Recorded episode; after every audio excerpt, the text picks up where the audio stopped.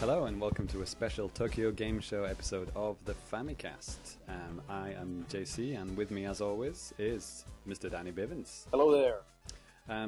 So brief note about Matt.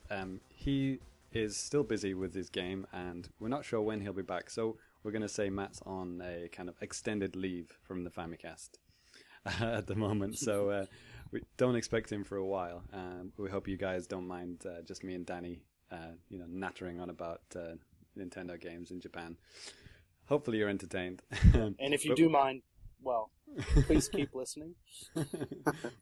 But at this point, we should mention that we actually do have a fourth member of the Nintendo World Report Japan team. Yes. New guy called Minoru Yamaizumi. He's Japanese, so he's our first Japanese Japan correspondent. I know I often call me and Danny Japanese correspondents, but then I realized that we're not Japanese. Are you sure about that? Okay. I'm pretty sure. Okay, good. I'm 95% sure. Okay. So, yeah. So, Minoru's, he went to TGS, and he wrote up loads of stuff on the show floor about the games he saw. He's an excellent writer and really nice guy. I met him at TGS. He said he's not quite confident with his spoken English to be on the Famicast. He would like to, but I think he's just a little bit nervous about that. I mean, it is a frightening thing, being on basically a radio show in not in your native language, right? Right. So it's hard enough not to mess up when you can actually speak English, right, Danny? What? So yeah, people may know Minoru from the forums. He recently joined, and he had his letter read out on RFN 250. If anyone remembers that, the Japanese guy asking about, what games he should import, from stuff. I think Excitebots got mentioned. Yes. Well, now actually it's available in Japan. Yeah. If you can accumulate 1,000 Club Nintendo points for the low price of $5,000. Exactly. Actually, it's funny you should say that. I was in Akihabara the other day, and I did see it on the shelf for about 3,000 yen. Really? Japanese version? Japanese version. Wow. Because it's not called Excitebots. It's called, Exciting Animated Massive Explosion DX or something like that. Yeah. I can't remember. Add a couple Gs and some kind of random numbers, and then you're fine. That's what the title is. But we digress. Yes. So, so welcome, big welcome to Minoru on the staff. And to the Famicast crew, even though he's not on the Famicast right now. So we're gonna get right into it. Obviously, the main topic is TGS 2011. I mean, this is why the Famicast was created. For big events like this. Obviously, the time differences between us and the main RFN crew is difficult to say the least. So it was always we always ended up recording like a segment to kind of slot into RFN later, and maybe about this time last year actually, I got thinking, why don't we just do our own podcast from Japan with the Japan crew, which at the time was just me and Matt. And then when you joined Danny, it kind of made sense. Okay, we got to do this. We got three guys, lots to talk about in Japan, so let's do it. Let's do our own podcast, and that's how the Famicast was born. So here we are, our first DGS podcast. Woohoo! Woo! So let's get right into it. Right.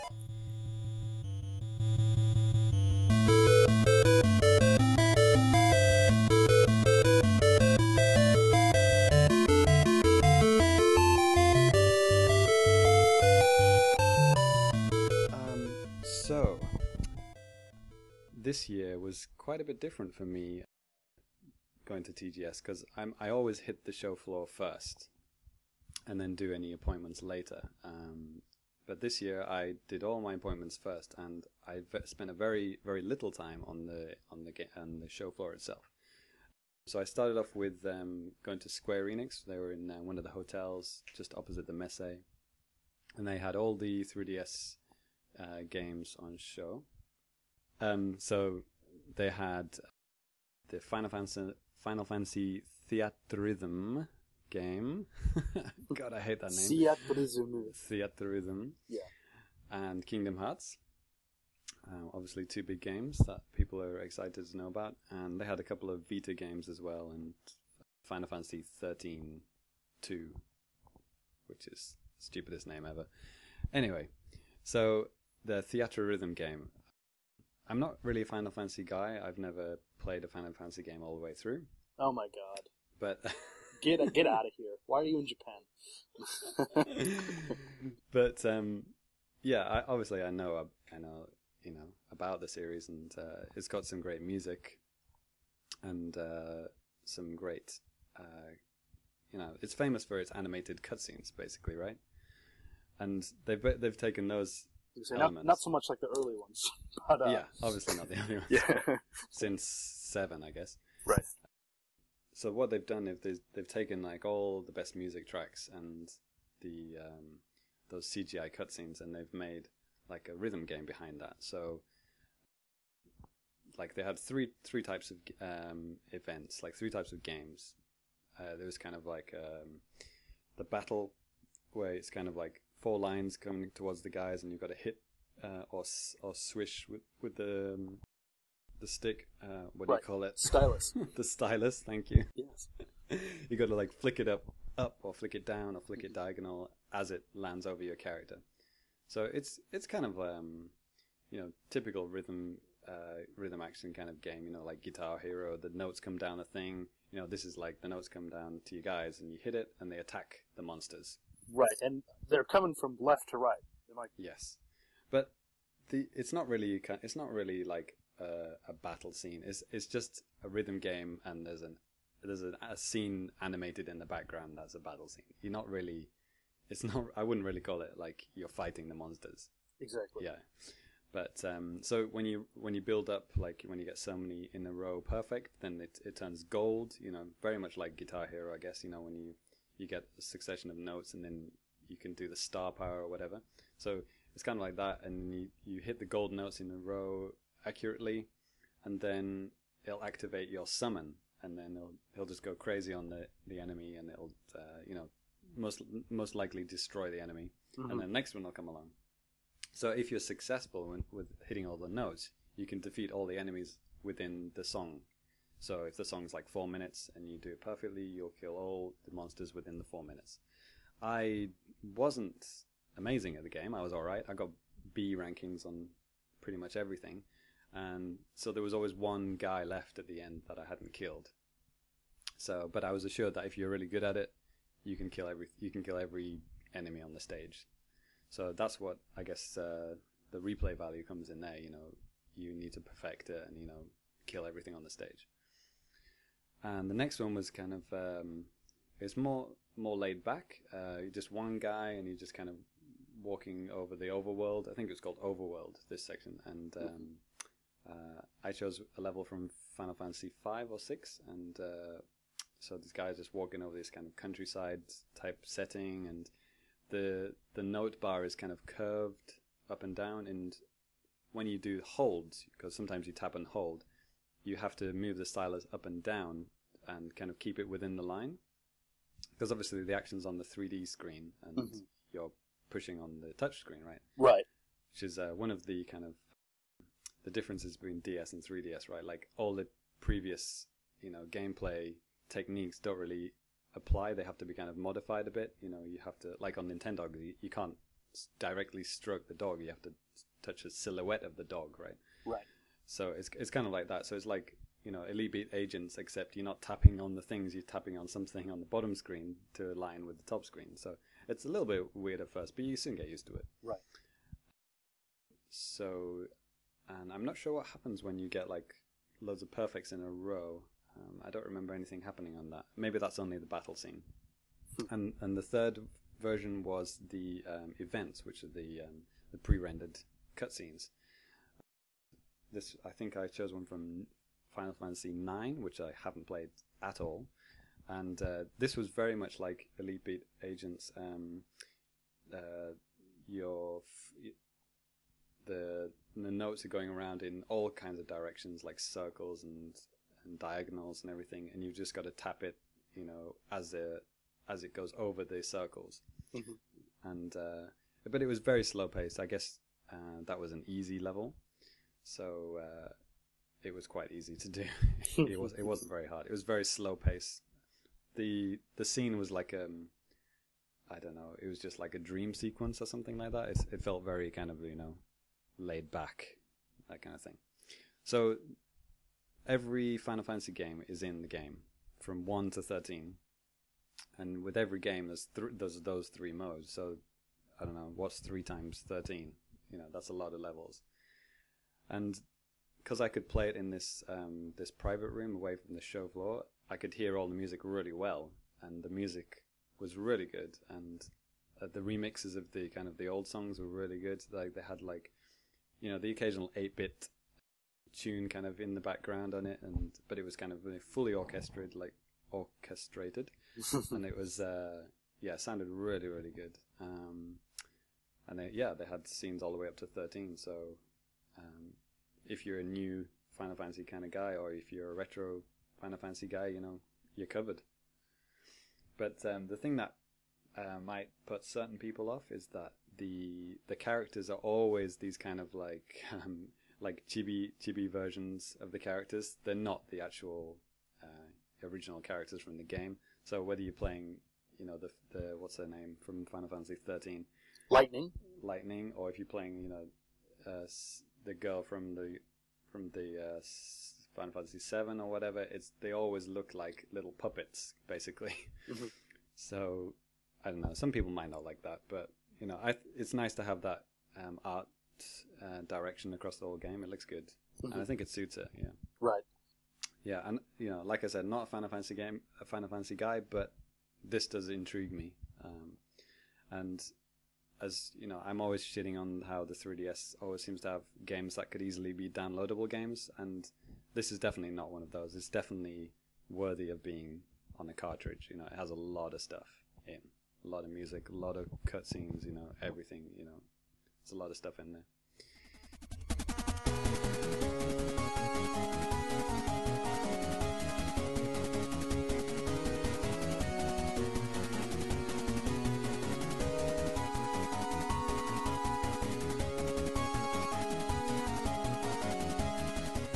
So, and then after that, I went on to Kingdom Hearts, Double Drop Distance, Deceive Default, Flying, whatever it is called.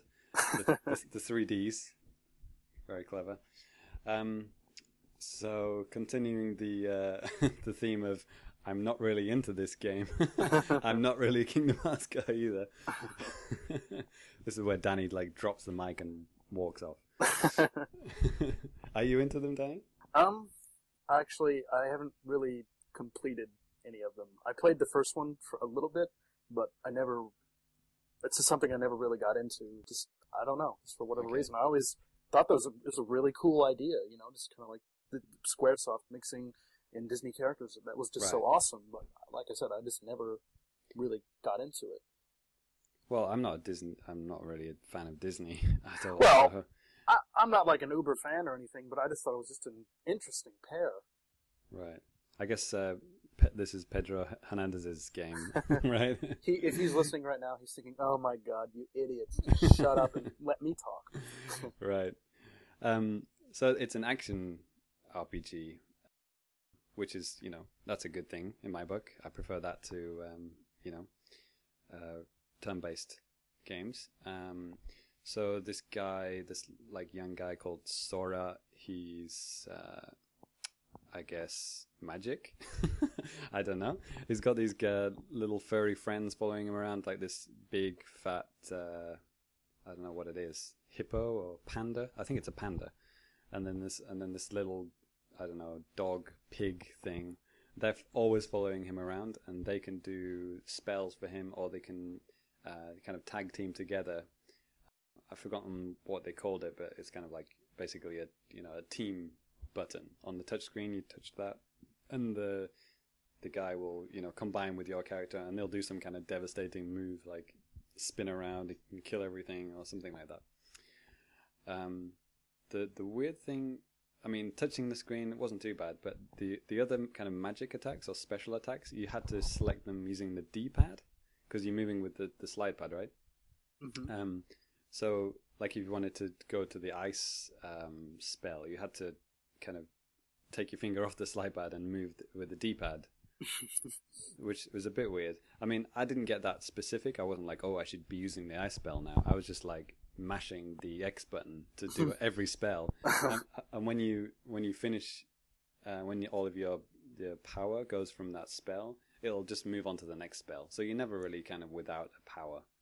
And then that power will charge up over time. Like, you know, in a minute, you can use it again. So you're just kind of like, you're just blowing down through this list of spells, you know, destroying everything. And then give it a few seconds and then they're all charged up again. You can use them all again. So it felt very overpowered. I guess that's for the demo, right? I guess you would have to earn those spells or whatever in the full game, just to make it easy for you know, people playing it. So yeah, so there's a short stage and a boss, which killed me the first time because I didn't know how to heal, and then I worked out how to heal, and it was very, very easy. Oh God, you're so pathetic, James.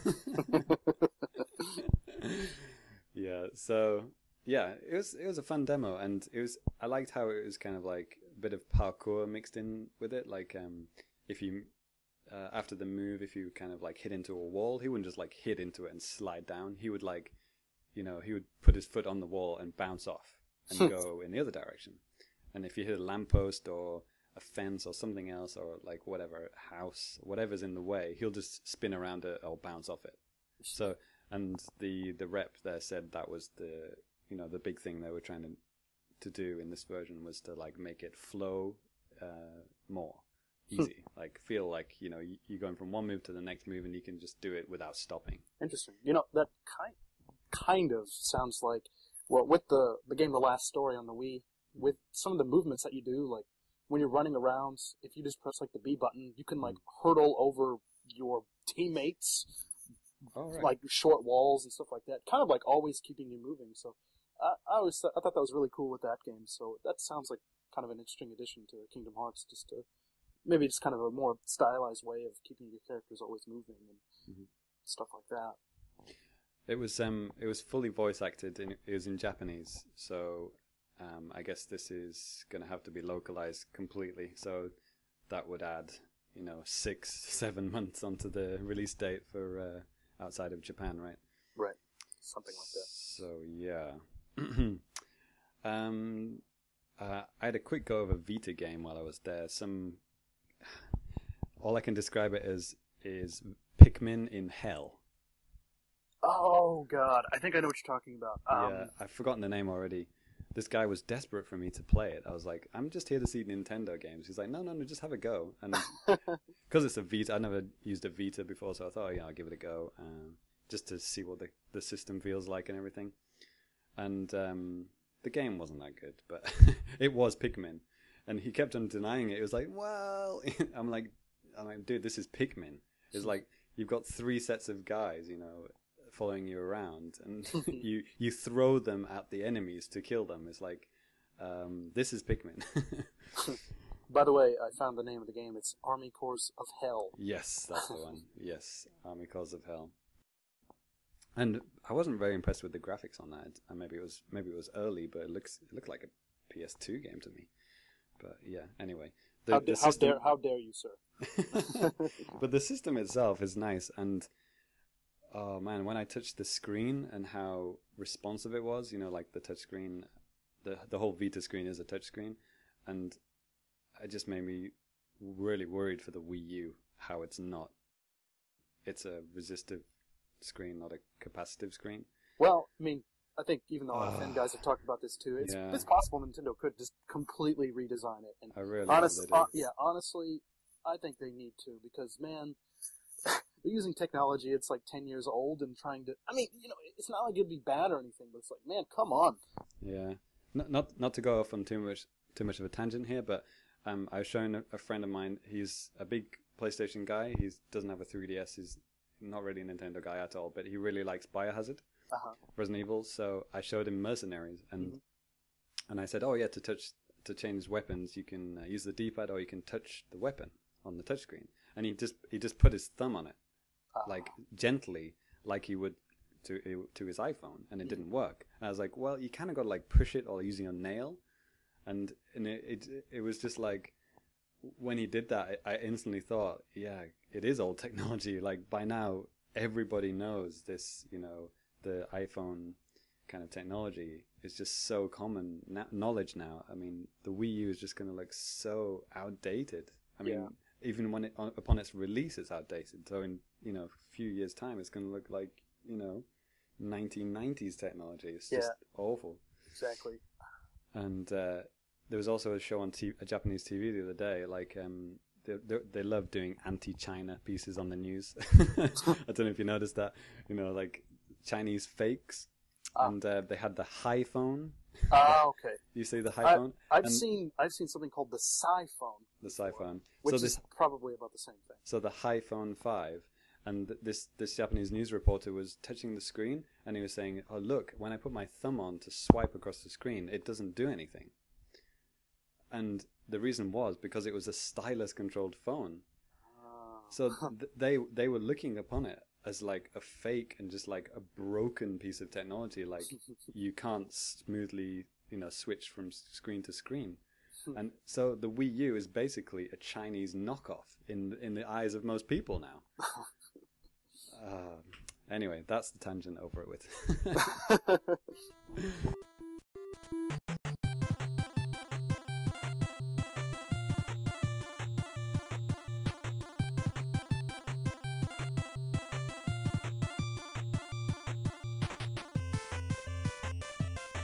So that was Square Enix. And then I moved on to Cave Story. Now, NIS America, the guys who were bringing over Cave Story, they didn't have a booth at TGS at all. But I set up a meeting with them, and they were kind enough to show me the full finished game on a 3DS, just in a hotel. It was a bit random. There was no... It wasn't very, you know, official looking. It's just like, yeah, here's a 3DS with the finished version of Cave Story. Just have a go, see what you think. Just in the hotel lobby. But it was nice. So my experience is only through the WiiWare demo. And there were actually a few levels I saw which I recognized from the demo. So I could, you know, directly compare how good it looks in 3D in both definitions of 3D, you know, 3D polygons and stereoscopic 3D. So, yeah, it does look really good. And the classic mode kind of turns all the sprites, like the character sprites and the enemy sprites, into flat kind of Paper Mario style, just, you know, literally just 2D sprites. Mm-hmm. So when you turn, you know, you can see the 2D. So, but I thought when they said classic mode, I thought it was, you know, the original version. Oh, okay. Or something like that in 3D or something, but it's not. It's just the new Cave Story just with the 2D sprites, which I don't know. It's kind of a silly addition, you know. Like I don't know. Maybe some people want to play with the original sprites or something.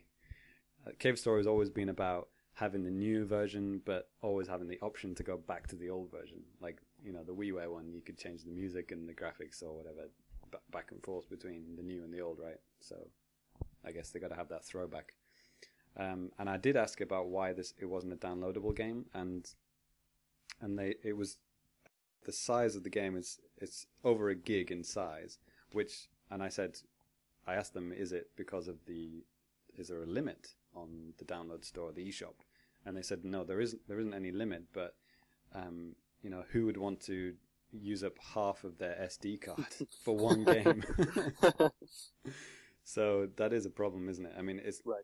You know, they've removed the limits, but now there's a physical limit, sure, in the SD card, you know, because most people are not going to upgrade it. You know, they're just going to keep the 2 gig in there.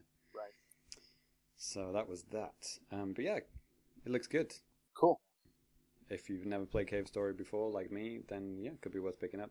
Yeah, I haven't played it, and looking at some of the screenshots, I wish I could have seen it in 3D, but it still looks like really cool.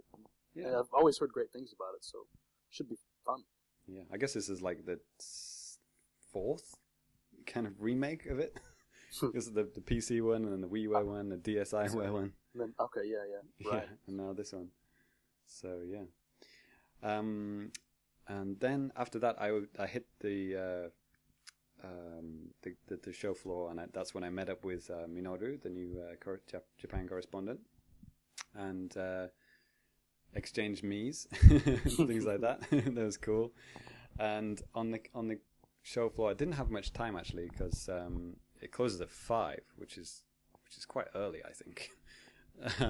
So I only had like less than a couple of hours to see everything on the show floor. So I was just kind of running. We were just running around, and I was saying, "Okay, have you played this?" He's like, "Yeah, I played this." Okay, let's skip that. Let's play something else, you know. So the first thing we came upon was Shinobi. I think it's just called Shinobi. I don't know if it's called Shinobi 3D. I think it's just called Shinobi, the 3DS remake or reimagining, mm-hmm. And it's very, very cool. The graphics are very bright. It's like very contrasting colors. Like, you know, you just got like a bright yellow background and black characters. It's almost kind of reminded me of those Donkey Kong Country stages, you know, with the silhouettes. It's not quite that. It's not like a silhouette, but just, right. Just those kind of just two big plain colors right in front of you. Just like there's no like shading or like detail or lots of other colors on the screen. It's very bright. I mentioned in my write up that it kind of reminded me of Killer 7, and I don't mean that in a bad way. You know, after the RFN, you know, dumpathon that they did for that game. So yeah, it looks really, really interesting, and it was really hard. I mean, most demos you play, you know, they're made easier, aren't they? Just so you can, you know, breeze through the level and think that you're really good at the game, and then think, oh yeah, this game's awesome, I'll buy it. But this game was like, you know, I started the level, I'm instantly being attacked and like killed from every direction. And so I think it's going to live up to the Shinobi name of being hard as nails. How far did you make it into the demo? What were you doing, I guess? You're just kind of making your way through a village under attack. It's kind of on fire and stuff, like a typical Japanese village. Just kind of slicing up ninjas and shooting ninja stars at people. And occasionally using your grappling hook to kind of swing over obstacles and stuff. I didn't finish the level. Okay. Minoru also played it. I don't know if he got further than me, but yeah, we both liked it. And then we played just a few other throwaway things like Puyo Puyo, which is Puyo Puyo. That's the end of that sentence. And so yeah, all the cool the Revelations booth, which is outstanding. I thought it was amazing to see that, and the Monster Hunter booth, which is always amazing, but it's just so cool to see what they come up with every year. You know, how they can make it different, how cool they can make it. So, yeah, that was awesome. And the last game, the other big game that we played was Rhythm Thief, which has different titles in Japan and the West. So I'll just call it Rhythm Thief. Yeah, this was really good. Continuing my rhythm action tangent here. It's, I seem to play a lot of games that looked and felt like a lot like Elite Beat Agents, which is a very good thing. Yeah, Theatrhythm had a lot of elements to that, and this one even more so. There was a few kind of levels, and I think there were 5 or 6 levels, and each one was like a different way to play. So one of them was like an escape sequence, and you were kind of running across a rooftop, and you had to press A or B over these icons, A or B icons. And when you pressed it, you jumped over a guy, or you slid under a helicopter, which was attacking you. So that was exactly like Bitrate Runner. So you just kind of like, you know, listening to the music and following the rhythm and, you know, avoiding obstacles and enemies. And that was really, really cool. Really liked that. It was very easy. It was just kind of like, you know, 4 or 5 sections of a rooftop, which were very, very similar to each other. But you really get into the music, and it's kind of like you can almost do it without looking after a while. It kind of goes, hey, hey, hey, and you can't hit me, or something like that. So you kind of repeat that pattern. So it's a bit like Rhythm Tengoku in a way as well. And the other stage was very, very similar to Elite Beat Agents, because they actually took the exact same circles from that game. So the concentric circle. So when he goes over, you have to hit A or the D-pad. And that was a boss battle, so you're kind of hitting guys from the left and the right. And that was very cool, and it got faster and faster and much harder. So I can see this game could be very, very cool. I have high hopes for this game. If it can combine all of these types of games, music games, in one, and then have some kind of story or some kind of amusing story to go along with it, I think it could be very, very cool. So, one to look out for.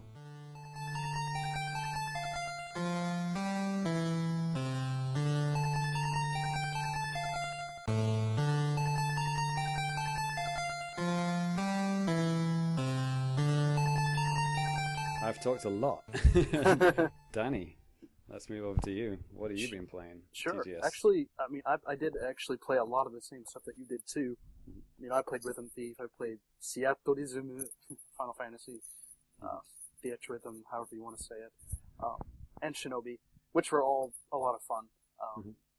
But one of the things actually I got to play, well, and also too, just to note, so James and Minoru, they went to TGS on the business days, yes, on the 15th and 16th. Unfortunately, I was not able to go out on those days, so I got the fun chance to go and brave the public days and the lines and how did that work out, Dan? All that stuff. Man, it was busy. Actually, I saw like some stat, like I think on Saturday there was something like 86,000 plus people that came to the show, and it was absolute insanity, as you would expect with 86,000 people coming. I mean, Jesus. Yeah, it was pretty ridiculous. And it was a little bit smaller this year, TGS. I don't know if you noticed that. It was like one less hall, so that's like more people in less space. Yeah, and the last time I went to TGS was back in 2007, and man, it's really gotten a lot smaller than what it was back then. Well, to be fair, only this year is smaller. Like last year was huge. Oh, okay. Well, it was huge. There were no games for us to play, but it was huge. Yeah, well, one of the first games that I think it's pretty noteworthy that I got to play. I did get to play Resident Evil Revelations, Biohazard Revelations, if you will, over here in Japan. And like James said, the setup for just where you got to play this was absolutely amazing. With this old, rusty-looking ship with blood on the walls and the windows and stuff. It was just really, really cool. And as soon as you get inside, it's completely pitch black. And there's like the Capcom attendants, they have like these little flashlights. They're like, oh yeah, come on right through this way. And, they lead you right into the demo area. Thankfully, when I played it, it was like early on one of the days. And so I got to just get right in and go play, which is great. And, they had really good, like some really good headphones there too. So you could listen to everything that's going on, which is great for a Resident Evil game because, with all the crazy stuff coming on, sometimes like musical cues when an enemy enters the room, that's needed. Well, the music changes, doesn't it? Like, yeah. It becomes more tense when there's an enemy in the room. Exactly. So, playing the game, it's, there's been a few, I think maybe one demo out. I don't remember if the E3 demo was different than the one that maybe James and I would have played back at Nintendo World earlier in the year. But this demo is completely different. I believe you're Jill, and you just wake up, you're in some bed in a mansion, and she's like, wait, how did I get here? And then, so you just get up and you're just kind of walking around exploring, stuff like that. They do have a couple of puzzles with the touchscreen. They're not really hard. Mm-hmm. Like, for example, you have to, unscrew, this mechanical lock thing with just by touching the little screws on the touchscreen. Mm-hmm. And then you have to, basically match up some, quote, wires so you could basically hotwire the thing and open it up, open up the door. But it's kind of cool. It's not annoying. It's not so difficult where you're like, man, this is ridiculous. I hate this. It's just hey, this is kind of. Did you have to take the stylus out to do that? Yes. I mean, I suppose you could have just done it with your finger, your fingernail, or a hammer and a nail, whatever. Well, I guess was it an area away from enemies? You weren't doing this while being attacked or anything? No. There were no enemies around at that time, thank God. That's not too bad then. But yeah, I know, James, like I said, you've played the demo, from the... Yeah, well, I think most people have... Well, anyone who owns Mercenaries, right, has played that demo now. There it is, yeah. The 1 minute, 30-second demo. Yeah. Hey, I got so good at that, like, in the... amount of time that we had during that one show, I think I finished it like 4 times. Yes, yes. Cause, it's like, you just run through. I remember because the second and third time I went through, I was actually just trying to find out more control methods, and that's when I found out that you could hold down L to move forward, and that hadn't been actually announced to the world at that point, so that was cool. And they did use that in Mercenaries as well, didn't they? Right. Which is cool. And I guess that's still in there, right? Yes, it is. And it's, this game still controls really well. And, yeah, I mean, this demo is really kind of creepy because you don't know what to expect. You're just kind of walking around this creepy mansion. And there's this one point where you go into, like, this dining hall. Mm-hmm. And it's completely lit up, but there's, like, this really weird fog. It's, like, at about maybe waist level. Yeah, I think I've seen that, but yeah. The concept art looked amazing, and when you see the actual real image in the game, it looks pretty much the same. It's amazing. Yeah, and the thing about this demo too, they're kind of sparse on giving you ammunition. So I ran out of ammunition, I think, at one point. So I was just going around trying to knife the enemies. But thank God, it's not like in Resident Evil 4 where you're trying to knife and you're just standing there and you can't like really move. With this, you can actually kind of like move and just kind of like stab. Oh, right, doing the L and R thing. Yeah, so that's awesome. Sweet. But they also have some kind of like a new item. Oh my God! It's the scanner.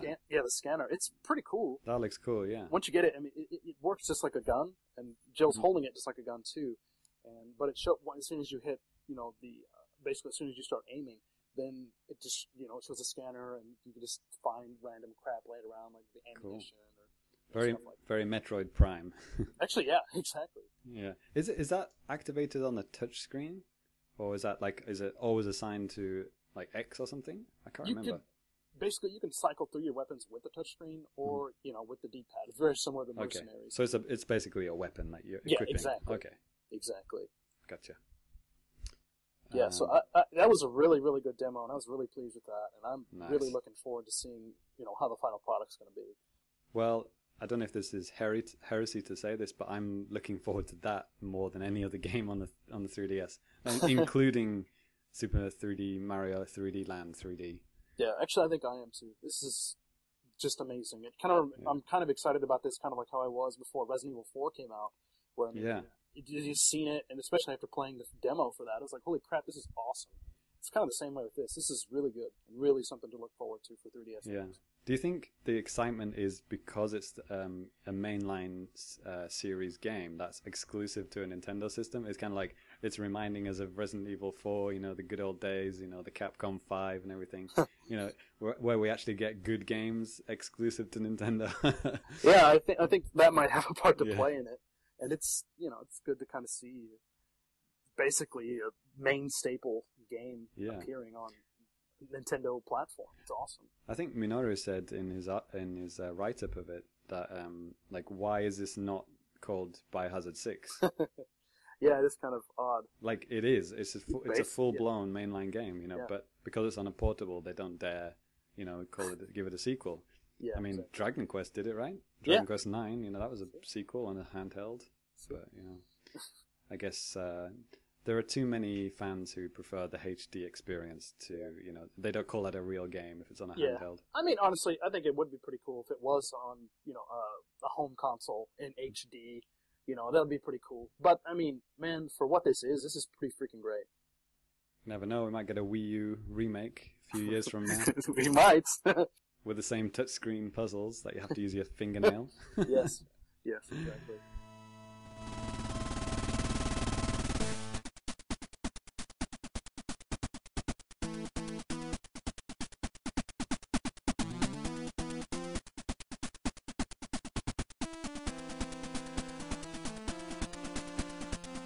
So another game I got to play too was Metal Gear Solid Snake Eater 3D.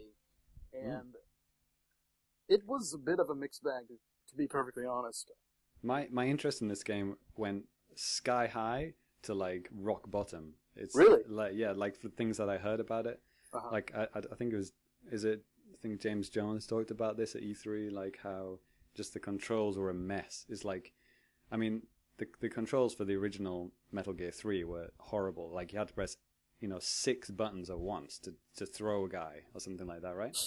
And then they improved it for the what do you call it? The remade substance, whatever, yeah. Food. But now we're missing buttons, and we're missing a analog stick.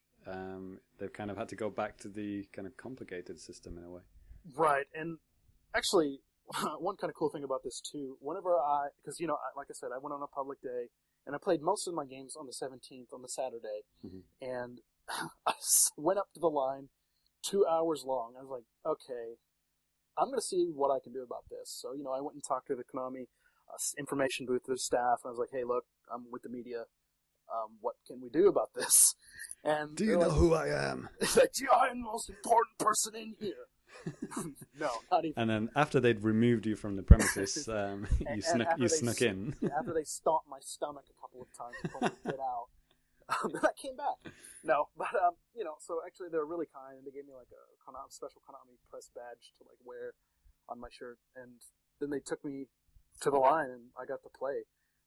Skip the 2 hour line. And, you know, did you have your middle finger raised the entire time you were playing the game? Like, dude, towards the line of people? Honestly, I didn't even look towards the other people, because they were probably glaring at me, and just, you know what I mean? It was just... Oh my god! Well, if you find a shuriken in your post tomorrow, that's what track me down. Yeah. With written in blood, like you know what you did or something like that on it. Oh god! Well, we'll see. We can only hope. Well, if they are Metal Gear fans, they're probably gonna stealth my ass or something, you know. So, Metal Gear Solid 3D, how was it, Danny? Anyways, I think it's probably still about the same as James Jones said. The controls are an absolute mess. The camera, they kind of try to emulate a dual analog camera system onto the face buttons, which is awful. It's funny though, because I'm never worried about the camera in a Metal Gear Solid game. The camera is always just automatic, and it handles itself fine. Why do you need to be able to move it all the time? Well, as far as I could tell, I don't think it was like that with this. It's like, I don't know. I didn't notice that the camera was really doing anything automatically. It was okay. You know, obviously it started out kind of behind him.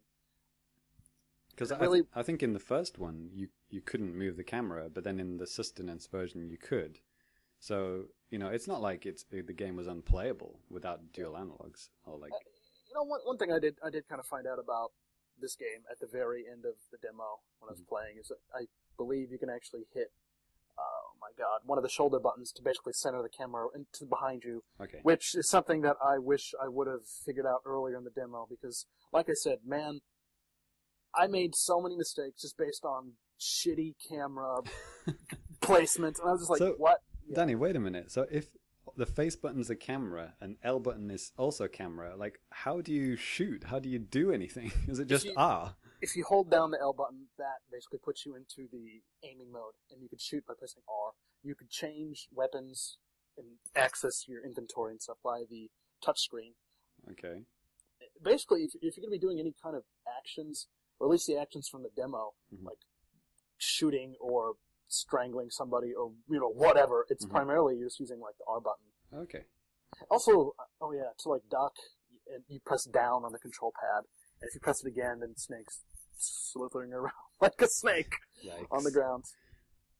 Yeah, using the D-pad and slide pads at the same time. It's not weird. Good. Yeah, one really interesting thing that the Konami rep told me about is that, well, I'll back out a little bit too. One of the main staples of this game is basically camouflage. You can basically change the camouflage that Snake's wearing to match the area where he's at. So, I mean, if you're in a jungle, you obviously don't want to go running around in snow camo because, you know, you're gonna be spotted.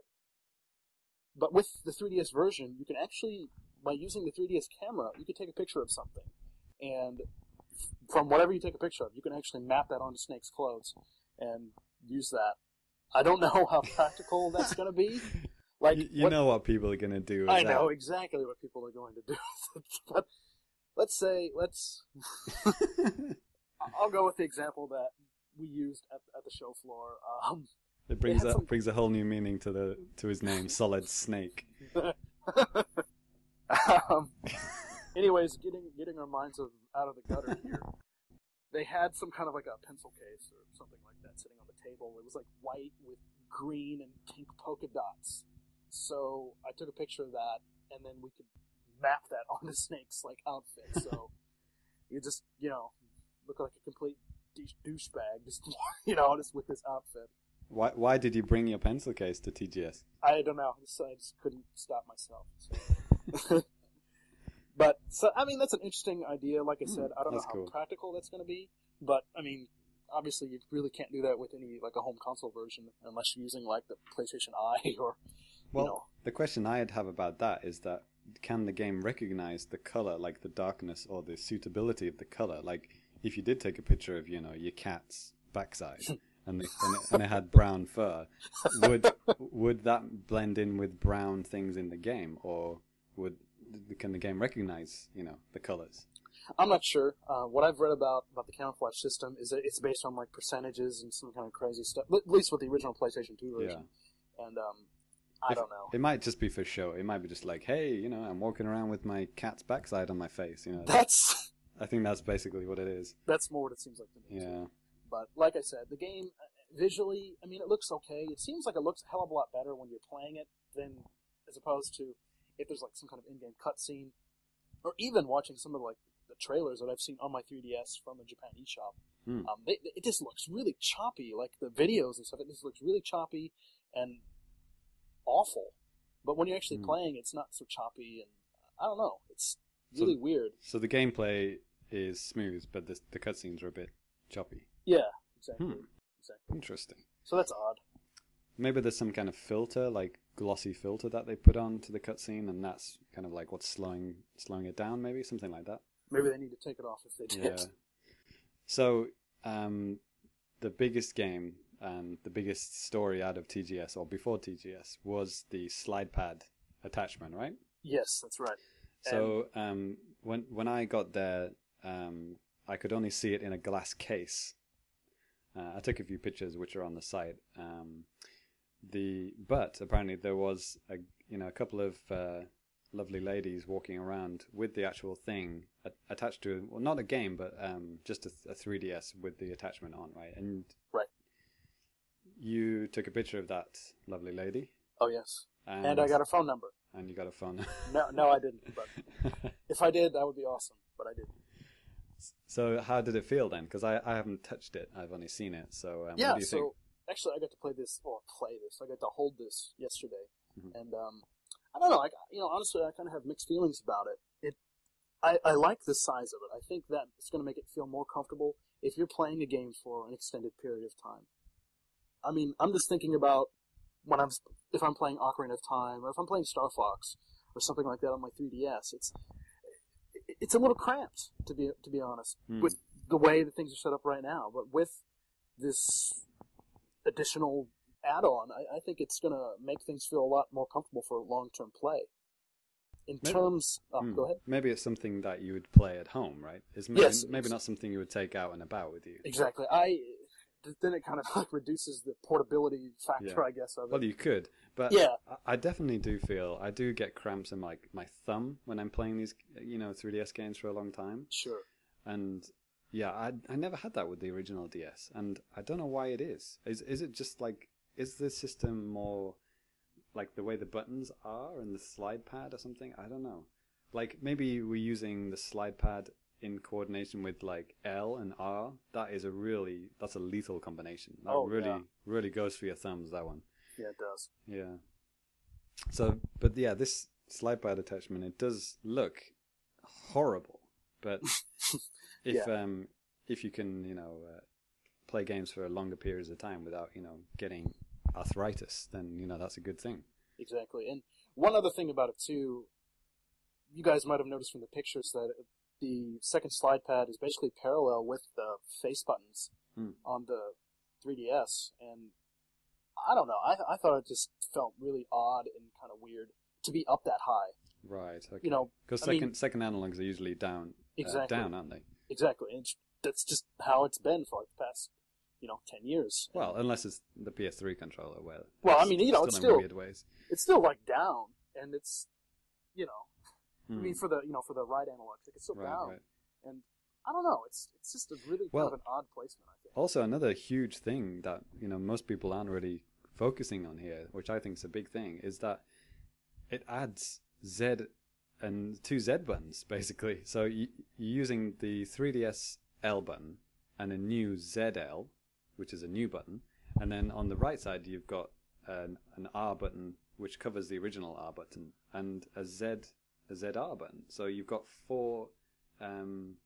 Triggers now, which adds two buttons which were not on the original 3DS. So that means, now games can do, you can do things with that which you can't do with the original 3DS. Right. And for those of you that need a translation, there are extra Z buttons on there. Screw you, Bivens. I'll tell you how to speak English. Thank you very much. So yeah, that's crazy, right? I mean, yeah, exactly. Adding extra buttons to a handheld. I mean, that's just unheard of, right? Yeah, it's weird, and the feel of those buttons too. They're a little, I don't know. Yeah. So, for example, when you're playing Monster Hunter, which we'll talk about in a second, so you could have, if you're playing a 4-player co-op game, which is the most common thing to do here in Japan. What high school guys do. They sit around, they do ad hoc parties, and they pull together, right? Right. So if they're going to do this with the 3DS, one guy's got an attachment, one guy doesn't, It's like, can this guy do things, can he do more moves? Can he do, like, things that the other guy can't do? I mean, it completely throws it out of balance, right? Yeah. It seems to me, even if that is the case, maybe the person with the slide pad add-on will just be able to do stuff a lot more easily than what you could without, yeah. Or, what I've heard talked about too, it might be possible that this is going to be bundled in with the game, so it's making it nearly impossible to have the game without the slide pad attachment. That's pretty much guaranteed. This will be bundled with Monster Hunter 3G. Yeah, guaranteed. There will probably be a version without it, but yeah, probably the bundled version is going to be something like 6,800 yen, right? Something like that. Actually, well, I did see on the Monster Hunter website, it's labeling the game at 5,800 yen. Okay, that's not too bad. So I don't know if that... like we said, that could be with this attachment, that might be without it. Mm-hmm. It's really kind of up in the air right now. That's less than Ni No Kuni. Ni No Kuni with the book is, I think, that's 6,800. Okay. So yeah, this slide pad attachment. And then they went ahead and announced like 6 other games that are going to be compatible with it. Yes. Which are 2 that you've just been talking about, it, Revelations and Metal Gear Solid. Exactly. And the other games too, it's Ace Combat, Samurai Warriors Verse, and Kingdom Hearts 3D. Which, yeah, with Metal Gear, I think that can really, really help out the game a lot. Because with the awful camera controls, that's just going to do wonders for it, I think. Yeah. But then, what about Biohazard, though? Because, I mean, I don't see how dual analogs are necessary for that game. I mean, it's not a dual analog game, right? I was kind of thinking the same thing. Unless, because, you could move around the camera, it's in Mercenaries even, by pressing the touchscreen or something like that. I guess it's just a glance around, isn't it? Yeah. I mean, I think that might be about the only thing that you can do.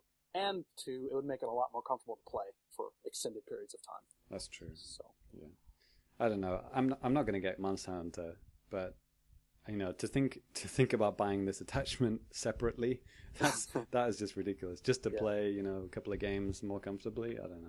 Yeah, I don't know. For the sake of NWR, I actually might pick up Monster Hunter if I can get it when it comes out. Good luck with that. Yeah.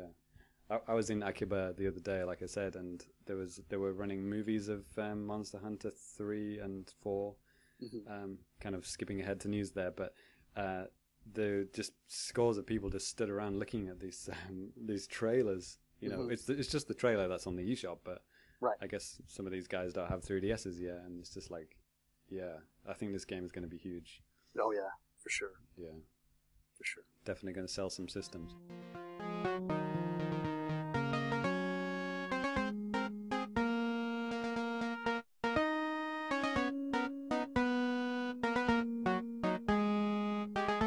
So, yes.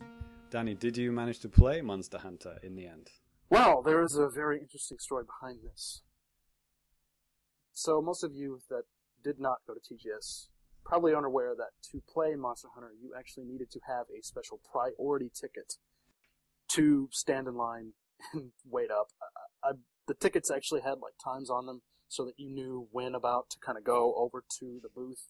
And I mean, the reason why they did this is because, well, if they didn't, then the line for Monster Hunter would have just been ridiculous. It would have been clogging up entrances and just basically disrupting the show. And this wasn't the only game that actually had tickets to. It did have actually two sets of tickets, one for the single player and then one for the multiplayer. Whoa. Final Fantasy XIII-2 also had tickets that you had to get to play. And then also Ni No Kuni for the PS3 had tickets that you needed to get to play as well. And right. also some other events, like stage events that you needed to get tickets for too. So, you know, there were like, I don't know, 4, 5, 6 things that you needed to get tickets for.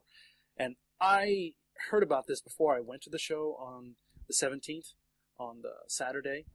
But as soon as I got in, I really didn't think too much about it. I just started heading over to where the Monster Hunter booth was at. And, you know, I talked to the rep. I mean, I got there right at about 10 or something else. So I was inside like right about when it started. So I talked to the Capcom staff that was sitting outside of the booth. And I said, like, you know, hey, I would like to play this. I'm with the media.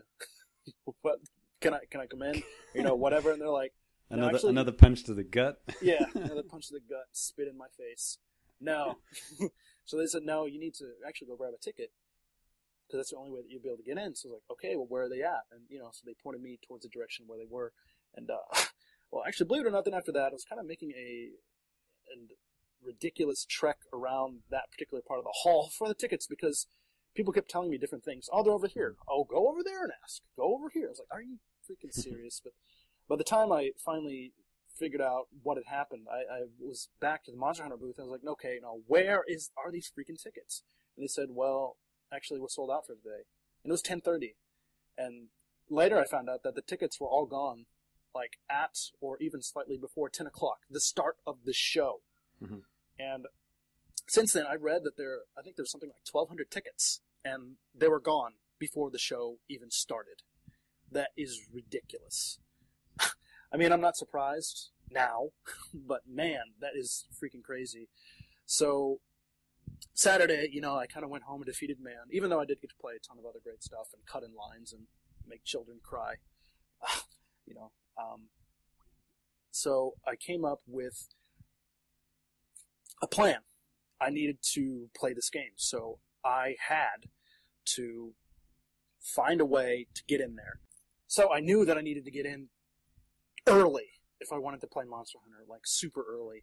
So TGS opens at 10, right? TGS opens at 10, and I decided, hey, I'm going to take the first train from my city, which is like an hour and a half away, at 5:30.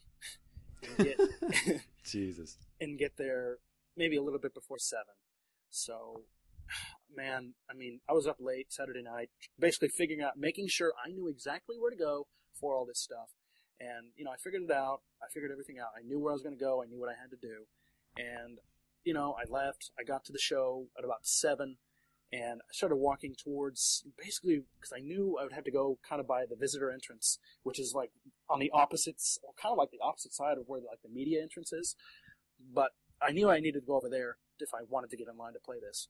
But I asked guys, like, hey, would I be able to get my media pass over here? And he's like, no, you have to do it over there, you know, way far away. And yeah, then later on, the mess is huge, right? Yeah. Then later on, I found out too that, you know, while the doors opened to get inside to wait at 8 o'clock, the media didn't get their passes basically until like 9. And so that was really disappointing. But I had hope because at that point, too, I learned that the media can actually get onto the show floor at 9:30, starting at 9:30. So that's awesome. So I was thinking, holy crap, maybe I'll be able to play this. Maybe I'll be able to play this. If not play it, I'll be able to get in line before any of those guys. And, you know, it's going to be awesome. So by the time the doors opened at 9:30, I was literally running over to the Monster Hunter booth. And This is for a game that you're not even that interested in. Honestly, I don't care about Monster Hunter really all that much. I have it on the PSP.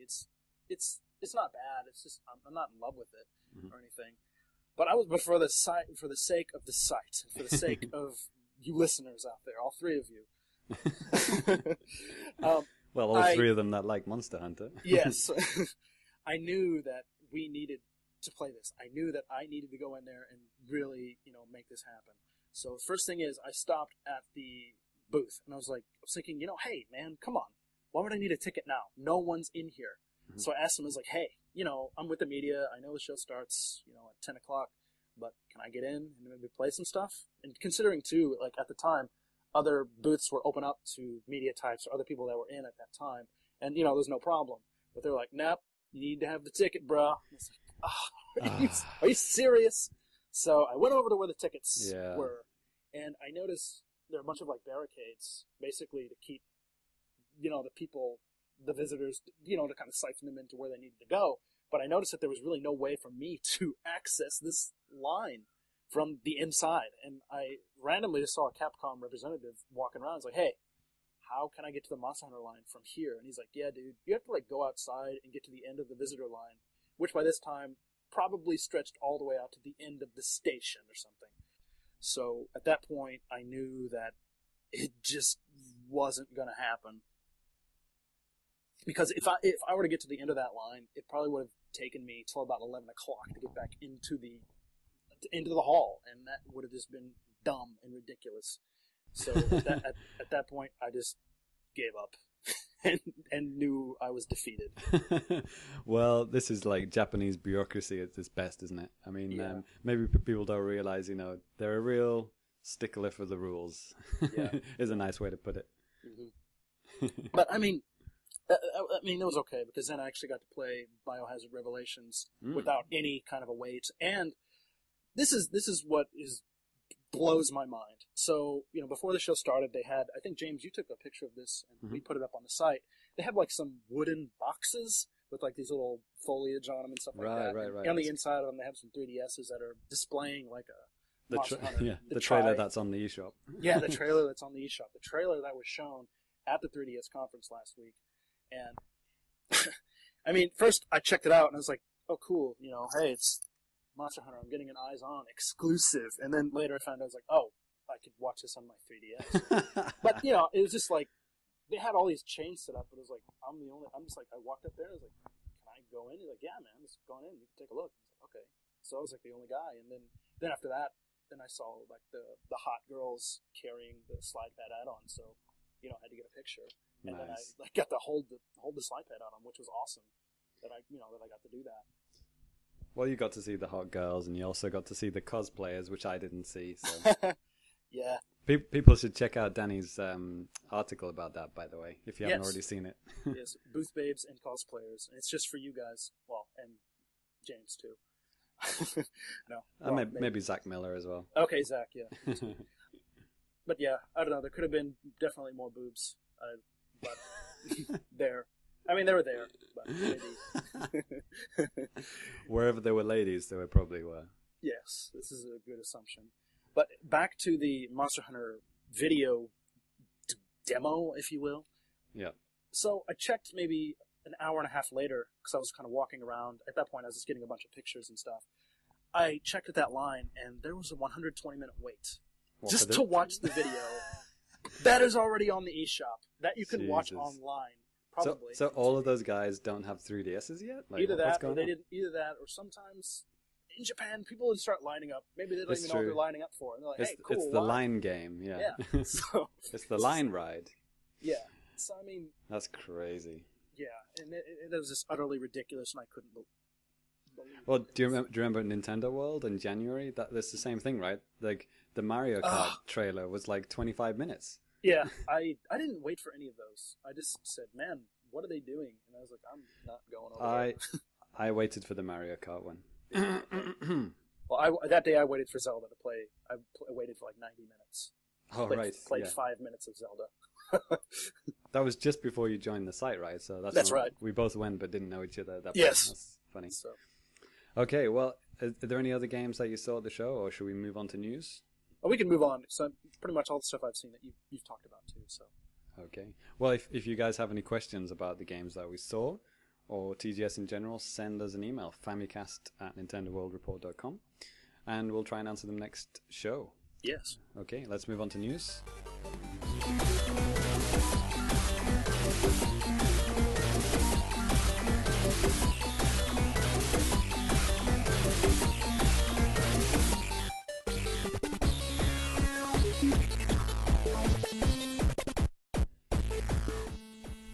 So, as we already mentioned, Monster Hunter 3, or Tri-G, is coming out. As everyone pronounces 3 across the world. So, is this the 10th of December? Am I reading that right? 10th that's of right. December this year? Yes. That's soon, right? Yeah. Wow. You know, from looking at the trailer, it's, and I'm assuming from, you know, people playing it, it seems like it's more or less, you know, complete. There's probably just some, you know, some minor things that have to work on it. Well, it is just the Wii game, you know, shrunk down with 3D, right? Yeah. I mean, they do this every single time. I mean, the other news is that obviously Monster Hunter 4 was announced for the 3DS. Yes. Which is huge, which is even more huge than, you know, the 3DS remake is coming. That's even bigger. That is huge. Like a sequel coming to the 3DS exclusively. That's not even for the Vita, which is what you would expect, you know, because you know, Monster Hunter is the most popular on PSP. Yeah. So this is huge. And like every generation of these games, they do, like they did before Tri on the Wii, they released Monster Hunter G, which was just like, you know, the PS2 game or whatever, just remade on the Wii. And that was to keep people going until Tri came out. Mm-hmm. So, you know, Tri coming this Christmas is, you know, it's just to keep people going until Monster Hunter 4, which will most probably come out, you know, same time next year or whenever, right? Oh, God, I'm not looking forward to TGS next year, if that's the case. Yeah, Danny's on Monster Hunter 4 duties. Oh, God. So Monster Hunter 4, it seems to have these kind of, like, almost Assassin's Creed-style moves. So you can jump, you can crawl, you can grab, and you can do all sorts of acrobatic moves, right? Which is also kind of, I mean, basically from the trailer, I saw. I mean, he's climbing on mountains and stuff like that, and cliffs, and it's not on like specific points where you usually see in games where you're climbing. It seems like you're just climbing anywhere you felt like. Very Assassin's Creed like. Yeah. I have a question. The way the guys in Monster Hunter run, is that supposed to be a joke, or like because it looks like they've just shit their pants and they're running to the toilet? You could control. You could basically, there's an option where you can make them like basically sprint and just be like, hey, I need to get out of here now, which is basically what that guy's doing in the trailer. He's like, holy crap, this big bastard is coming after me, I need to get out of here. But all the games, they run like that. Like, I don't understand. Well, is it supposed to be funny? It's kind of like a sprints mechanic or something like that. Okay. Well, it looks stupid anyway. It is kind of funny. It's kind of like a holy crap, I need to get out of here now. So Yeah, I had Indian food yesterday.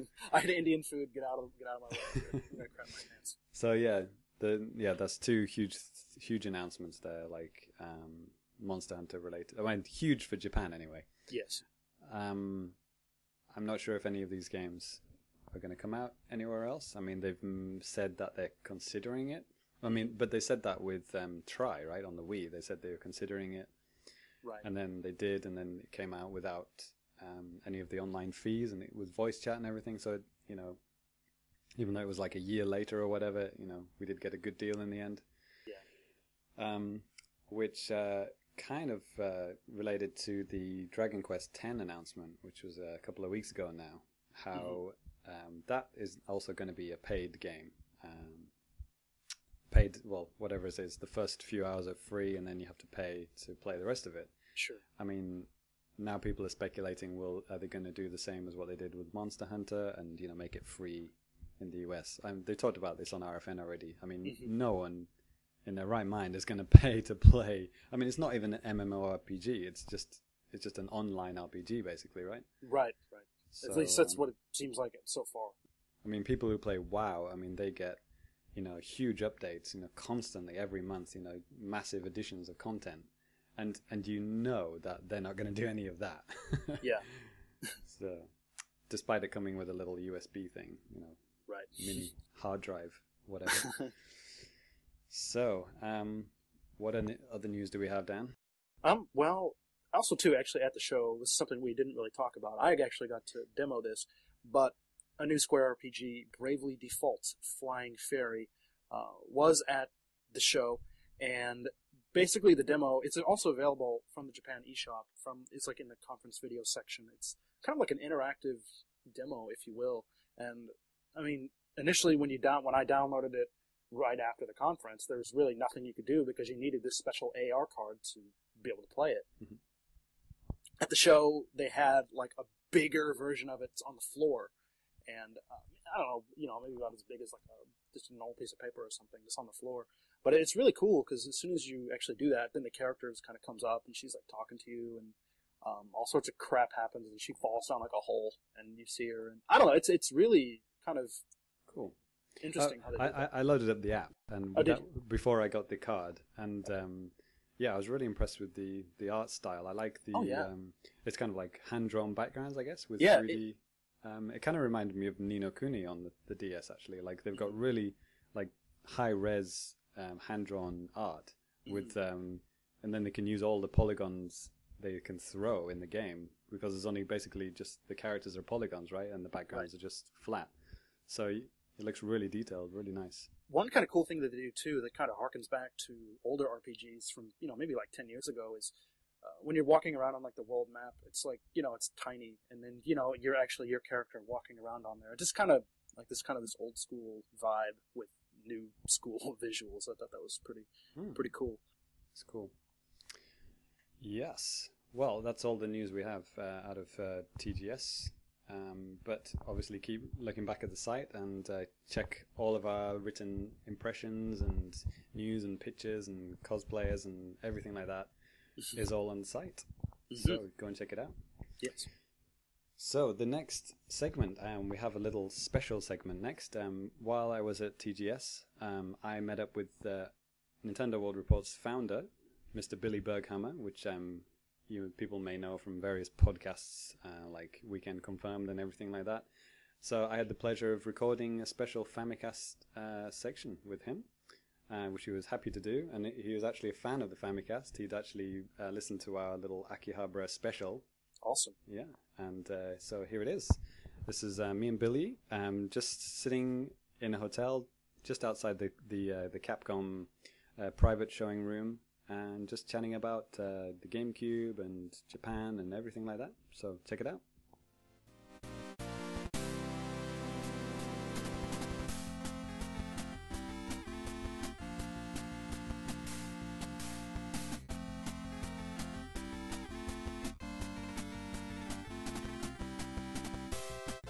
So yeah, I'm joined by Billy Berghammer now. Hello, hello everybody. Hello, hello, and pleasure to meet you, by the way. Yes, very nice to meet you. It's awesome to be back in Japan. Yeah. And it's cool that we're actually meeting at the new Otani, because this is where a lot of the press and a lot of the old school Planet GameCube people, when we all crammed into a hotel suite, we had like, I think we had 6, 7, or maybe, yeah, about 7 people crammed in a room for Space World, and Nintendo, like NCL and NOA people were all staying here, so nice. It would be random, or we would all be going up and down the elevator and run into like Peter Main or some other Nintendo executives. But yeah, this is it's very nice to meet you. You too. I remember seeing some guy met Miyamoto just downstairs at last year's TGS, and I was there like just 10 minutes before the guy took the picture. I was gutted. I haven't met the guy yet. Oh, very, very, very nice guy. But yes, and this is cool that we're doing this because it's a couple days or a day or two after, but the 10th birthday of the GameCube. Yeah. So I find it quite fitting to be back in Japan when it is the 10th birthday, because it was fun being here for that. It was. I remember reading about your exploits, just getting on the plane and going to Japan for the sole purpose of getting a GameCube, right? Well, yeah. I mean, I stayed. I was here from Space World until the launch. So I stayed for about, the original plan was a little less than a month. But if you remember the series of events, 9/11 happened. So I was unable to go back to the U.S. for a while, and I had to stay a couple extra days afterwards, which I really didn't complain because Japan is my absolute favorite place in the world, and I'm very jealous you live here. The launch of the GameCube was very special, and I still love that system. The actual store that I camped out of at Akihabara is kind of still there. Was it Big Camera? No, it was in Asobit City. That is still there. Mm. That is still there. Yeah. But I don't know if it's in the same location because there was a fire years ago in Akihabara, and part of Aki was burnt. So I don't know for sure if that, but I know the general area. I don't think I'll ever forget it. Do you still have that same batch of games you bought on that day? Oh, absolutely. Yeah. Was it Luigi's Mansion? Luigi's Mansion, Monkey Ball, and I think that was it off the top of my head. That was pretty much it, right? Well, I mean, yeah, there was one other game, and it was just like kind of a board game. So I think. God, I'm old. I'm losing my memory, but yeah. It definitely wasn't Odama. No, it was not Odama. That was a bit later. But no, I played the hell out of both of those games. Monkey Ball for sure. Oh, and Wave Race. How can I forget Wave Race? Wave Race, Brew Storm. Sorry, that was a commercial. It was on the website, and we would all kind of get a kick out of that. That is my favorite Wave Race. I prefer it to the original. I don't know if it's blasphemous to say that. But I don't think so. I think a lot of people thought that because of the addition of the clicky, shoulder buttons, that changed the game a little too much. I liked it visually. I went back to it like a couple months ago when I was on another podcast, Weekend Confirmed, who Garnet Lee just actually walked by. You can join us if he wants. No, he was just singing for Capcom's over there, but. And went back and played it because I love the original. I think the original is one of my top 5 games of all time. But a lot of people think that Blue Storm was too difficult. It was difficult, yeah. And especially like the later levels when there's thunderstorms and the waves are just going apeshit. It looks so good though. It still looks so good. It looks good, especially now if you have component cables and you're jacking your Wii or even. You should get a Wii U remake. Yeah. I'm kidding. I don't want a remake. No, I don't want a remake. I want a new game. And that was the other thing people complained about was that a lot of the courses and the areas were very similar. But man, I played a lot of that. Luigi's Mansion 2. I'm so excited for. Yeah. That was actually. I don't think a lot of people. I couldn't really gauge how excited people were. I got massive cheers at E3. But I was surprised by that. Excited for that. Like it was just, I want a new Mario game, of course, but like Luigi's Mansion was a fun experiment, and that was one game that I did not expect to see a sequel to. So. Well, it's like when Kid Icarus was announced. No one really liked the original, but when they saw, we're getting a sequel in 3D, it's like, woo! We love it. It's funny that you mentioned that because Space World, we used to do these. Roundtables with Miyamoto and they'd take questions from the people there, and early on it was a lot of fanboys and a lot of fan sites like us, and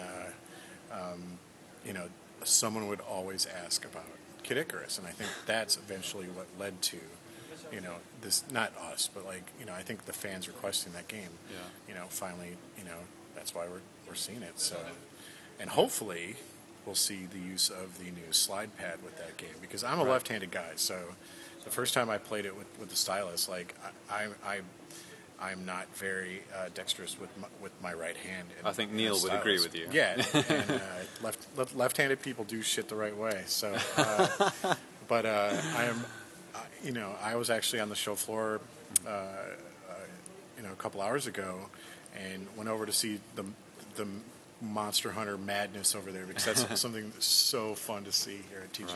Right. So should we talk about some games that we've seen so far at TGS? So you said you touched the slide pad attachment, but there are no games attached to it. Because that, I don't know for sure if that is for the Tri-G or whatever the hell that game, or if it's just for Monster Hunter 4. I'm assuming it's for Tri-G as well. Probably. But at least the demo that I played of Monster Hunter, did not use, you know, they didn't have slide pads on it, which I thought was kind of silly. Of course. But I think holding that slide pad, like, it feels great. I shit all over this thing on Twitter. Like, I was like, what are they thinking? It looks like some wacko Nyko attachment that you'd get, you know, at GameStop or something like that. But it actually feels good. It feels like a PS2 controller, or like PS3 controller, or kind of even felt more like an Xbox controller. Really?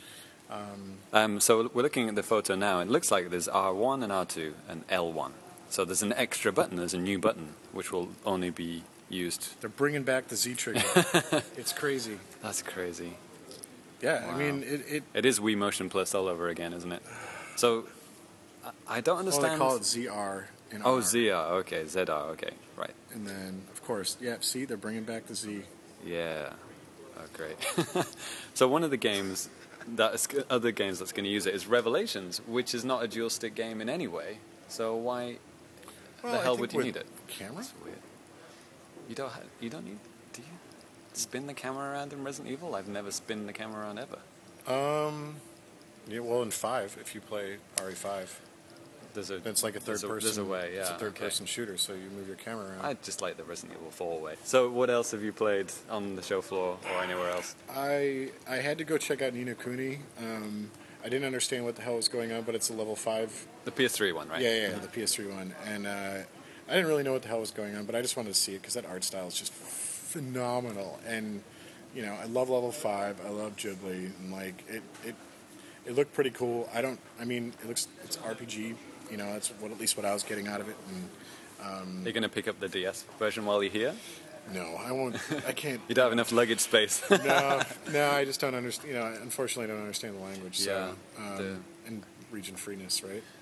Well, it's DS. Yes, it will work. Yeah, we'll work. Doing online stuff. Yeah, so. There was a lot of reading the book to put it into the game, so you wouldn't need that. I would lose out on that. You'd have to have a fact. What should I play?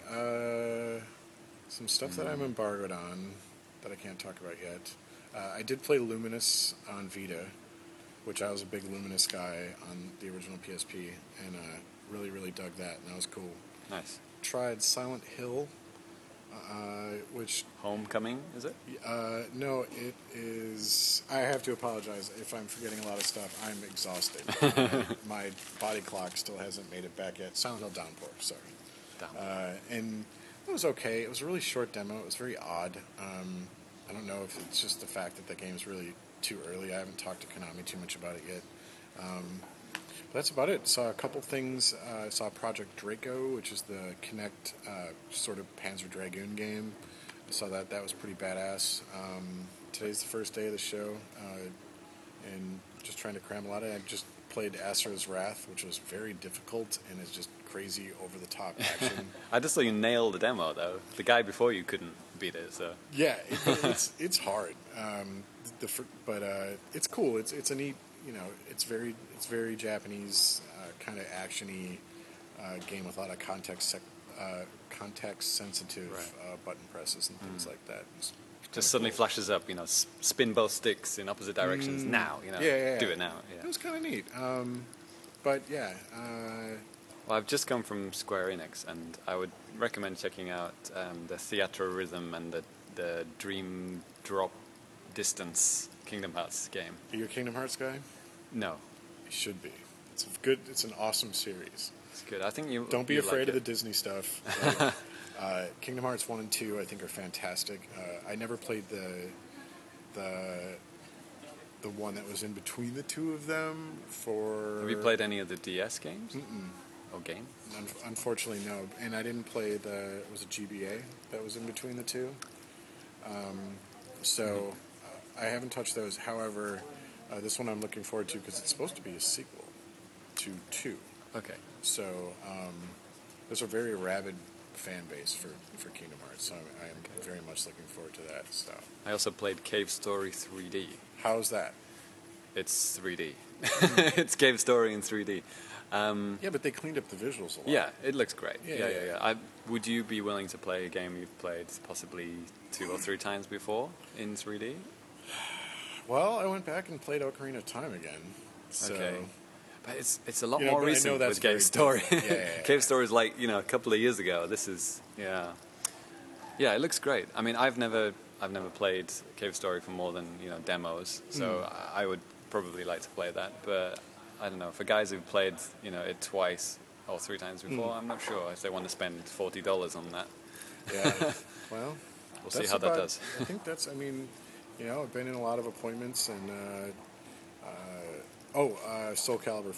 I played the latest Soul Calibur, and that was really, that was a lot of fun. I'm a big fan of that series. There's a high possibility that's a Wii U launch title, because that's next year, right? Yes. So there could be, possibly. Yeah, they haven't announced it. It is next year. Yeah. It's spring. They said Q1.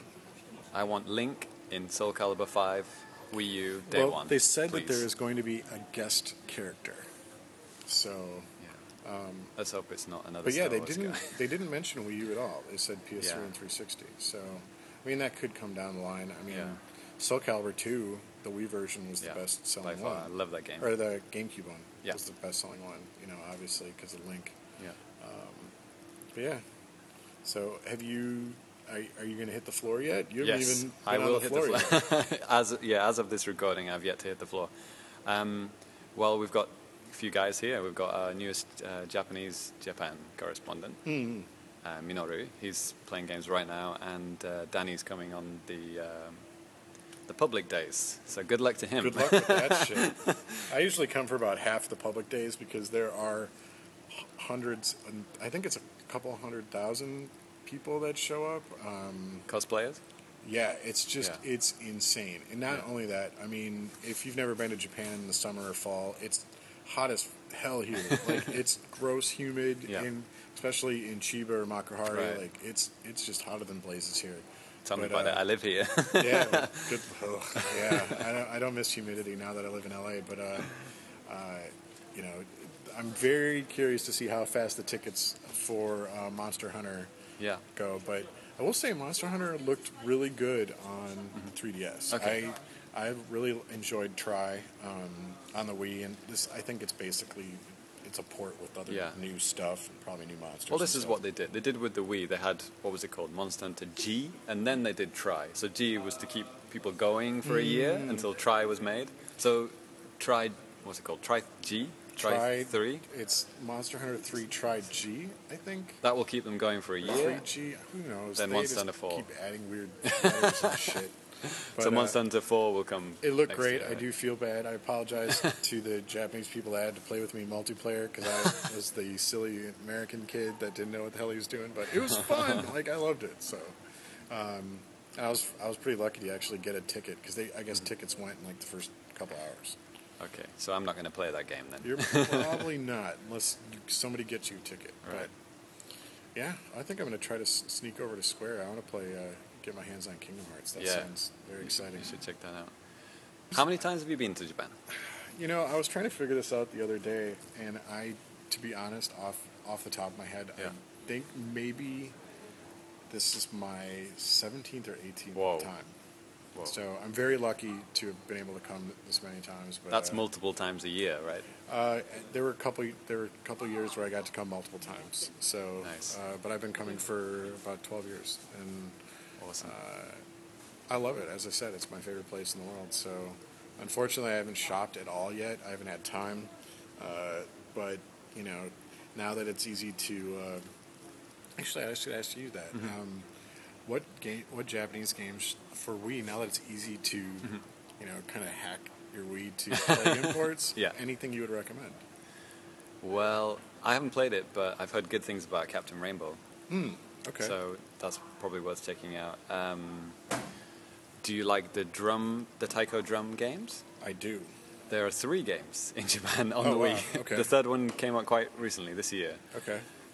You could probably get the game and the attachment. Wait, isn't the latest one has a Mario song? Yeah. I think they've all got Mario themes. I think it was maybe my first ever TGS. Okay. 5 years ago, I played the taiko game with the huge attachment. You know what I'm talking about, right? You plug it in. I have the drum control. I have it on for, I think, PlayStation 2. Okay. So same deal. Yeah. Right. Okay. Yeah. So you could pick up a second-hand one for I don't know, $30 or something. Mm. Yeah, yeah. Get all three games. I need to go to Aki. Donkey Konga. Donkey Konga 1, 2, and 3. I have so many of those goddamn controllers. It's ridiculous.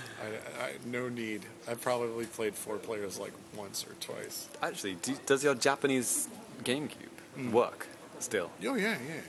My original one that I got at launch, actually it's a modified American-Japanese one. Okay, yeah. Just stopped working. My disk drive doesn't spin anymore.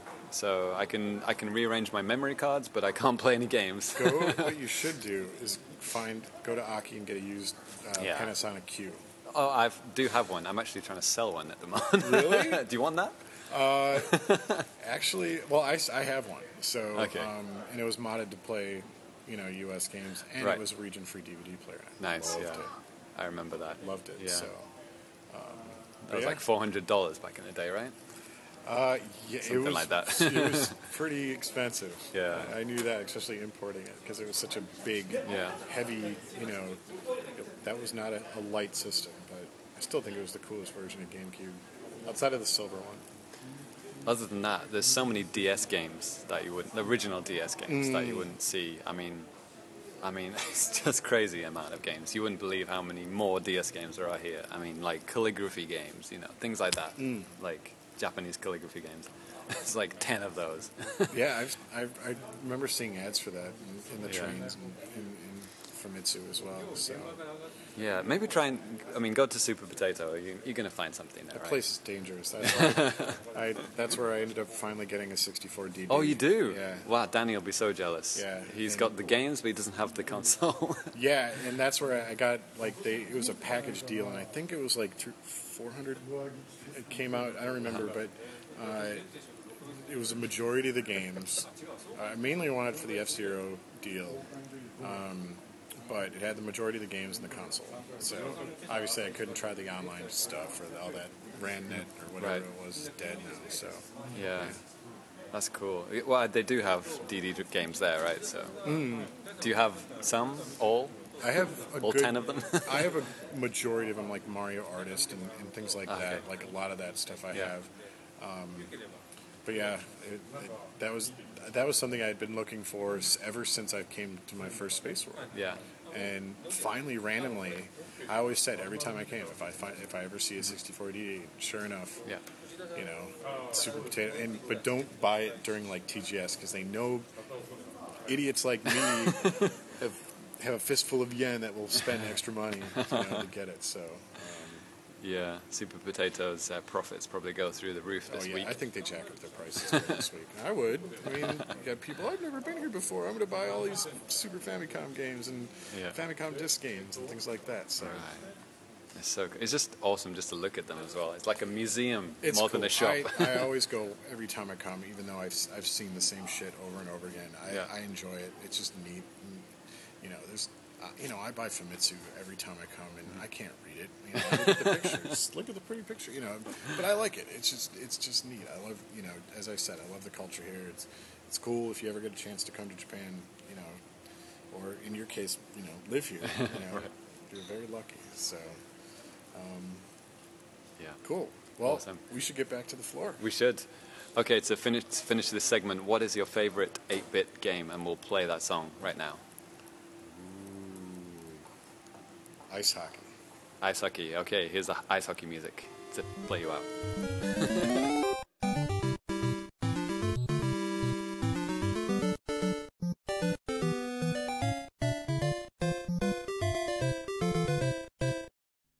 Okay, so let's move on to some reader mail. We're kind of running a bit long this episode, so let's just do one comment this week, this episode. So. What do we got, Danny? Okay, well, Sergeant Tony Foster writes, "Konnichiwa, bitches!" But then he said he's just kidding. He's not calling us bitches. Well, maybe he is, but he's joking. Or not. Anyways, I wanted to thank you, gentlemen, for episode 4. If it wasn't for you, I wouldn't even have known that Super Potato existed and wouldn't have found it without Danny's help. I went nuts. I purchased Final Fantasy VI, a Nintendo CPU, a Famicom, some GBA games, and a few other items that were purchased without my wife even knowing. Score! I had a blast and geekamized all over everything. So don't take the elevator. I think that was geekgasmed. Geekgasmed. Okay, that's even better. That's even worse. Yeah. Better. Geekgasmed. All over everything. So that's great. Yeah, and actually, because I remember we were kind of exchanging things over Twitter. He's kind of like wondering, like, hey, where is this? Will I be able to find it? And I was kind of telling him, it's like, hey, man, if you go here, you'll be able to see, Super Potato. And apparently he found it. And Tony, that's awesome. I'm really glad that you did. And you sound like you have a really nice haul. And I promise I won't. Well, if your wife listens to the Famicast, I'm sorry. You're going to be found out. But if she doesn't, you're safe. Well, wouldn't she be, tipped off by the, large boxes? No. That is something. Nonsense. And the Famicom under his TV? I've always had it. It's always been there. Yeah, so, that's awesome. So honestly, if any of you guys are ever coming to Japan and maybe want to be able to find something like Super Potato or any other kind of cool game stuff, I mean, I'm on Twitter, at Danny Biv. And anytime you had any kind of questions, or if you just wanted to just follow me in general and see what's going on, that's great. And I mean, like I said, I'd be more than happy to help you out. That's no problem at all. James won't, though, because he hates you. I won't help you, but you can still follow me at Famicomplicated, which is my forum handle as well. So, yep, thanks for that letter. Yeah, thanks. That's great. That about wraps it up, because we've been going for a long time. This is a long episode. So if you...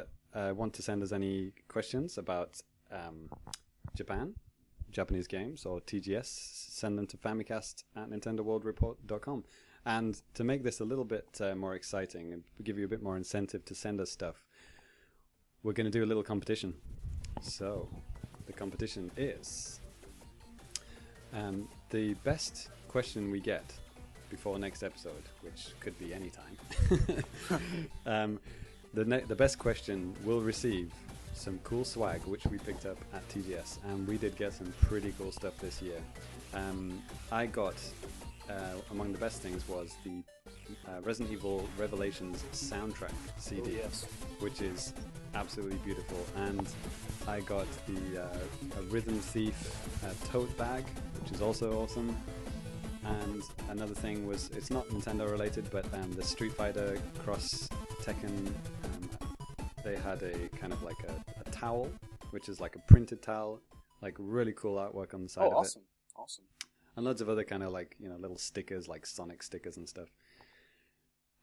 So if you want any of that stuff, send us a nice question and you will get it. Not only will you have your letter read out, but you will get some cool stuff at the same time. So it's worth emailing us, Famicast and NintendoWorldReport.com. Yes.